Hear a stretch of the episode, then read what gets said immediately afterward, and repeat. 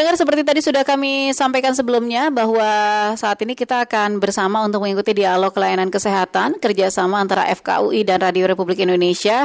Tema kita pagi ini adalah obat pencahar, kapan perlu digunakan dan adakah bahayanya. Anda yang ingin bergabung bersama kami silakan untuk uh, memberikan pertanyaan Anda yang memiliki pertanyaan atau mungkin Anda ingin menyampaikan uh, apa namanya konsultasi ya terkait dengan hal ini. Silakan Anda bisa hubungi kami di 0213844545 0213844545 atau di 0213862375 0213862375 atau Anda juga bisa sampaikan uh, pertanyaan Anda melalui WhatsApp kami di 0813993999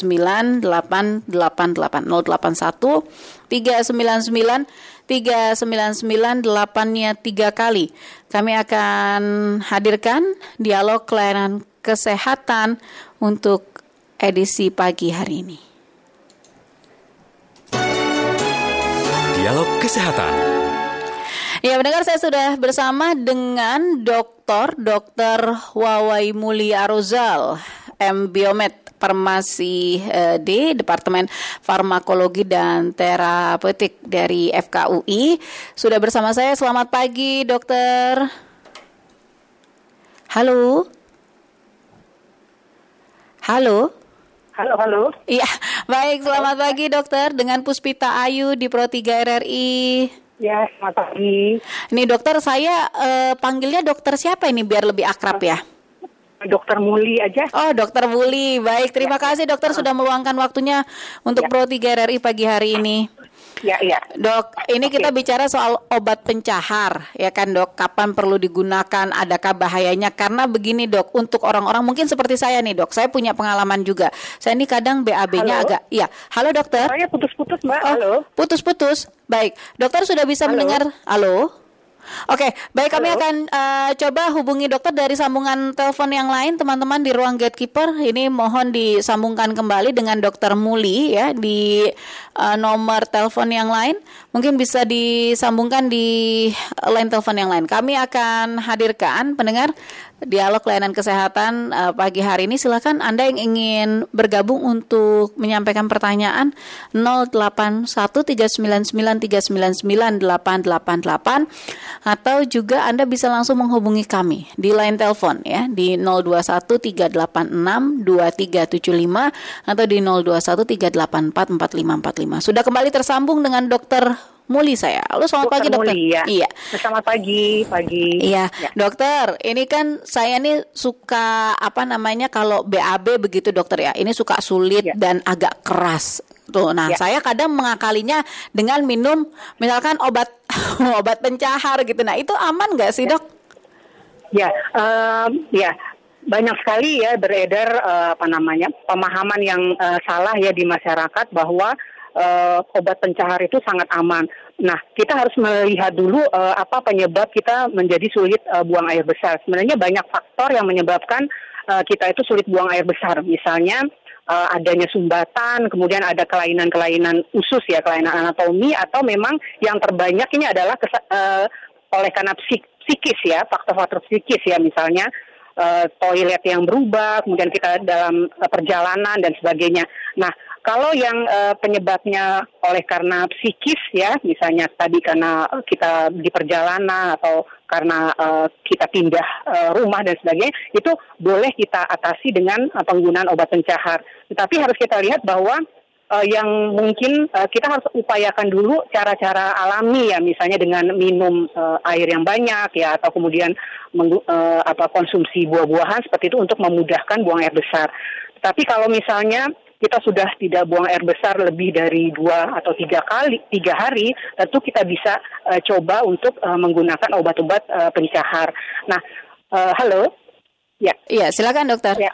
Ya, jadi kalau obat pencahar itu sebenarnya jenisnya macam-macam ya. Mm, ada mm. Mm, ada obat pencahar yang sifatnya meningkatkan uh, kontraksi atau gerakan dari usus ada uh, pencahar yang sifatnya menarik air sehingga uh, kotoran kita menjadi lebih lunak ya. Jadi hmm. seperti itu. Jadi uh, kita harus pilih kira-kira hmm, uh, harus perhatikan bahwa kedua jenis itu juga uh, memiliki uh, efek samping yang spesifik gitu ya, efek samping tertentu. Misalnya uh, pencahar yang sifatnya menarik air, maka kemudian buang air besar kita menjadi lebih cair ya dan itu kalau terlalu banyak ya artinya itu juga bisa menyebabkan kita jadi diare dan bahkan dehidrasi. Nah, sedangkan kalau uh, pencahar yang sifatnya uh, meningkatkan kontraktilitas dari usus itu bisa uh, efek sampingnya adalah uh, kita menjadi sakit perut ya, jadi apa melilit dan sebagainya. Sebenarnya yang uh, paling aman adalah pencahar-pencahar yang sifatnya meningkatkan massa ya, artinya hmm. misalnya uh, yang sifatnya serat ya jadi meningkatkan uh, massa dari kotoran dan uh, membuat dia menjadi lebih licin dan kemudian dia uh, lebih mudah untuk dikeluarkan biasanya kan masalahnya adalah kotoran kita yang keras sehingga sulit dikeluarkan seperti itu. Oke, okay. ya. nah ma masalahnya kan kadang masyarakat itu nggak tahu nih ini jenis pencaharnya ya. pencahar apa begitu ya. Lalu ya, ya. kemudian ya. Uh, ini bagusnya digunakan kapan atau oleh siapa. Nah, bagaimana kita ya. mendeteksi itu secara sederhana saja, uh, dok? Oke okay, oke. Okay. Nah, uh, ya jadi bagaimana yang paling aman ya? -hmm. Tentunya uh, kita harus uh, lihat uh, ininya ya. Pertama kita harus lihat apakah itu penggunanya anak-anak gitu ya atau uh, dewasa gitu ya. Kalau anak-anak uh, kita jauh lebih aman menggunakan uh, pencahar yang uh, sifatnya adalah lokal ya. Artinya biasanya ada kan pencahar yang dimasukkan ke dalam langsung ke dalam anus seperti itu kemudian mm -hmm. dia keluar di uh, kerjanya itu dia lokal ya hanya di daerah anus seperti itu. Dia biasanya tujuannya adalah untuk uh, meningkatkan massa dari uh, kotoran dan kemudian dia menjadi lebih lunak Nah, itu umumnya um, cukup aman digunakan untuk uh, di bawah 12 tahun seperti itu. Kalau yang untuk yang dewasa, kita bisa menggunakan baik yang ditelan langsung atau yang uh, dimasukkan lewat anus seperti itu. Nah, yang uh, ditelan langsung itu umumnya dia akan meningkatkan kontraksi ya. Jadi uh, apa namanya? Uh, usus besar itu akan menjadi lebih uh, kerjanya lebih meningkat untuk hmm. mengeluarkan hmm. Uh, kotoran. Jadi uh, um, untuk uh, dewasa umumnya uh, apa karena dia mampu mentoleransi dengan baik, jadi boleh kita gunakan baik yang ditelan atau yang digunakan secara lokal ya melalui anus seperti itu. Nah, hal yang perlu diperhatikan adalah kalau kita sudah menggunakan uh, pencahar tersebut, artinya satu kali kemudian uh, sudah keluar, nah itu jangan terus-terusan, jadi jangan menjadi uh, kebutuhan seperti itu. Jadi harus diupayakan cara-cara lain tadi misalnya tadi ya dengan minum air minum uh, yang banyak, kemudian mm -hmm. uh, makan sayur-sayuran atau buah-buahan. Jadi mm -hmm. hanya untuk uh, apa ya? Untuk satu sekali-sekali saja. Jadi tidak okay. digunakan untuk uh, rutin seperti itu. Itu yang paling penting. Ya, tidak digunakan rutin dan dalam jangka waktu panjang begitu ya? Iya betul. Dokter ya, Mulia. Jangan digunakan uh, rutin atau jangka mm -hmm. panjang ya karena mm -hmm. nanti Nah, kalau kita terus-terusan menggunakan itu secara rutin, maka usus besar kita itu akan kehilangan sensitivitas dia gitu. Sensitivitasnya akan berkurang. Jadi uh, apa buang air besar yang secara fisiologis atau secara normal itu akan berkurang karena sering diberikan stimulus tadi oleh karena tadi uh, pemberian baik secara anus maupun secara oral seperti itu. Jadi uh, sensitivitas dari usus besar itu akan berkurang karena kita memberikan obat-obat yang tujuannya merangsang buang air besar tadi. Oke, okay. ya. baik ya. Uh, dokter sebelum kita lanjut lagi dan terima pendengar kita akan update dulu informasi terkini dari ruang gatekeeper dokter ya. Jangan ditutup dulu ya. dokter. Saya nanti ya, akan ya. kembali lagi berbincang dengan dokter. Untuk anda pendengar jangan ke mana-mana. Kami masih akan kembali lagi dalam dialog layanan kesehatan, tapi sebelumnya saya ajak Anda terlebih dahulu untuk menyimak informasi dalam kilas berita berikut ini. Kilas Berita. Nasional U23 Indonesia akan menghadapi Thailand pada laga semifinal sepak bola putra SEA Games 2021 di Stadion Tin Trong Nam Ding, Vietnam, Kamis depan, mulai pukul 19 waktu Indonesia Barat. Kepastian tersebut didapatkan setelah Thailand menempati posisi pertama grup B, lantaran mampu mendudukan Laos dengan skor 1-0 di Vietnam Senin malam. Adapun Indonesia menempati peringkat kedua grup A di bawah pimpinan klasmen Vietnam. Dengan demikian, Vietnam akan melawan Malaysia pada pertandingan empat besar lainnya yang juga berlangsung pada Kamis di Stadion Fitri Puto, Vietnam pada waktu yang bersamaan. Dan pendengar, informasi lebih lengkap dan menarik lainnya bisa Anda akses di rri.co.id. Dan saya kembalikan Puspi tadi studio.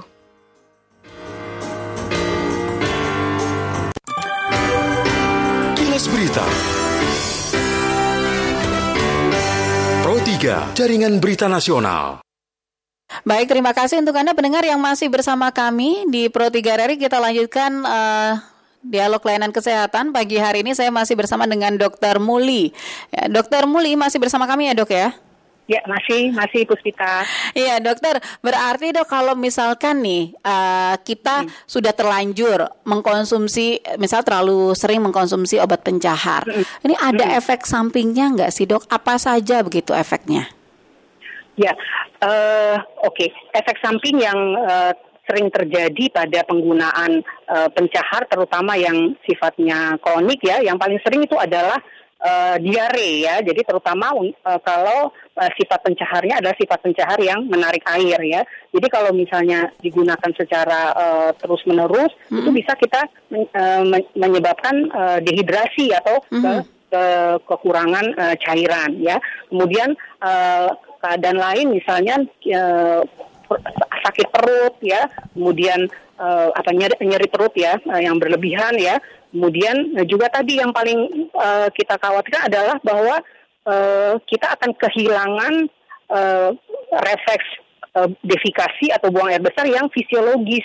Karena uh, sensitivitas mukosa usus kita lama-kelamaan akan berkurang oleh karena adanya stimulus-stimulus tadi. Ya, jadi kita seperti dalam tanda kutip ketergantungan ya untuk uh, penggunaan uh, pencahar tadi. Ya, dan uh, yang penting juga kalau kita terus-menerus menggunakan nanti uh, karena kontraksi usus itu kemudian menjadi meningkat ya nanti uh, makanan ya zat gizi ya zat gizi yang harusnya diserap ya di uh, usus itu akan berkurang karena uh, lewat begitu saja. Nah itu akan bisa kita menyebabkan uh, kita defisiensi zat-zat nutrisi akibat peningkatan uh, peristaltik atau kontraksi usus ya karena yeah. terlalu terlalu cepat itu ya sehingga uh, absorpsi atau penyerapan zat-zat yang sebenarnya di, diperlukan oleh tubuh kita ya misalnya zat uh, vitamin ya atau mineral itu akan berkurang ya seperti itu. Jadi kita bisa terjadi defisiensi zat gizi. Oke, Dokter Muli, ini sebaiknya pada saat kita mau mengkonsumsi obat pencahar, ini perlu dikonsultasikan ke dokter dulu atau tidak sih dok? Ya, Uh, jadi seperti ini uh, mungkin kita bisa berkaca atau kita menelaah ya kenapa sih kita terjadi konstipasi atau kita sulit buang air besar. Katakanlah kalau sudah lebih dari dua atau tiga hari ya uh, pada buang air besar kita kan umumnya normal hmm. ya pagi hmm. hari seperti itu ya. Tapi ada suatu kesempatan misalnya oleh karena stres ya, oleh karena kita di perjalanan dan sebagainya sehingga kita menahan buang air besar ya. Dan kemudian uh, yang secara fisiologis nanti kotoran kita itu menjadi keras ya umumnya seperti itu dan itu uh, akan uh, sulit untuk keluar. Apalagi kalau misalnya dia ada hemoroid ya atau wasir nanti itu bisa menimbulkan buang air besar berdarah. Nah pada keadaan kita tahu bahwa uh, memang uh, kita ter, uh, ada gangguan buang air besar oleh karena masalah-masalah tadi, maka kita boleh menggunakan uh, obat pencahar yang uh, memang dijual secara bebas ya. Jadi ada beberapa ya, ada yang dimasukkan ke anus, ada yang minum oral. Nah, uh, gitu kita boleh uh, gunakan untuk uh, sementara ya. Tapi kemudian setelah itu kalau sudah lancar ya tentu nggak perlu uh, di nggak perlu datang ke dokter. Tapi kalau sudah uh, menggunakan pencahar tapi kemudian keluhan itu berulang maka perlu kita konsultasikan ke dokter seperti itu.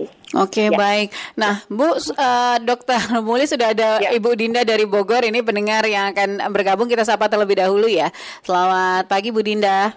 Pagi juga Mbak Tata. Silakan Bu Dinda. Ya selamat pagi dokter. Ya selamat pagi Bu Dinda. Obat pencahar ya agak ya. takut deh kalau yang pakai dimasukkan ke anus dan mm, sebagainya mm, gitu ya. ngeri kebayang gitu ya dokter. Nah untuk obat-obat pencahar seperti itu uh, itu untuk yang apa namanya uh, yang diarenya atau yang apa namanya susah BAB itu uh, mm -hmm. sampai se, apa yang sudah seperti apa begitu? Karena gini ya dokter ya. ya. Mm -hmm saya hmm. belum pernah, tapi mudah-mudahan jangan. Hmm, tapi untuk hmm. BAB yang misalnya agak uh, susah, terutama kalau kita di bulan Ramadan ya Mbak Tata ya dan yep. dokter, oh. itu karena apa namanya mungkin karena pola makannya berbeda jadi agak-agak uh, kurang rutin begitu. Ya, Tapi ya, dengan ya. makan yang uh, ya buah lah ya yang rasanya menurut hmm. orang tua nih dulu masih kecil ingat kalau kamu BAB susah kamu makan buah ini begitu. Hmm. Itu uh, lancar kembali, normal kembali begitu dokter. Nah yang jadi pertanyaan hmm. itu sampai seberapa uh, apa namanya seberapa besarkah untuk uh, penyakit uh, apa namanya untuk yang diare atau yang BAB kurang itu uh, diperlukan obat uh, yang dimasukkan ke anus begitu. Tanggapannya? Ya. Oke. Okay. Baik, terima kasih ya. Bu Dinda. Silakan Dokter ya, ya Muli. Ya, Ya, terima kasih ya pertanyaan yang bagus sekali ya. Jadi uh, sampai sejauh mana ya uh, buang air besar yang seperti apa yang perlu kita berikan pengobatan hmm. seperti itu ya. Hmm. Ya, jadi uh, pada umumnya uh, secara fisiologi, secara normal kan kita buang air besar satu kali sehari gitu ya. Uh, kalau di sampai dua kali atau tiga tiga hari tidak buang air besar ya lebih dari tiga hari kita tidak buang air besar, uh, kita bisa upayakan menggunakan obat tadi ya. Nah, uh, sebenarnya obat yang dimasukkan ke dalam anus tadi itu adalah tujuannya untuk melunakkan kotoran karena semakin lama kotoran itu ada di dalam ujung anus maka semakin keras dia. Nah, semakin keras maka dia makin makin sulit untuk dikeluarkan sehingga kita perlu bantuan ya uh, ada obat yang dimasukkan itu dengan tujuan adalah untuk melunakkan sehingga menjadi lebih mudah untuk dikeluarkan. Nah, seperti itu. Jadi, makin lama uh, kotoran itu berada di ujung anus, maka makin sulit dikeluarkan. Sehingga batasannya itu ada uh, lebih dari tiga hari gitu ya. Kalau kita tidak buang air besar, kita boleh mencoba.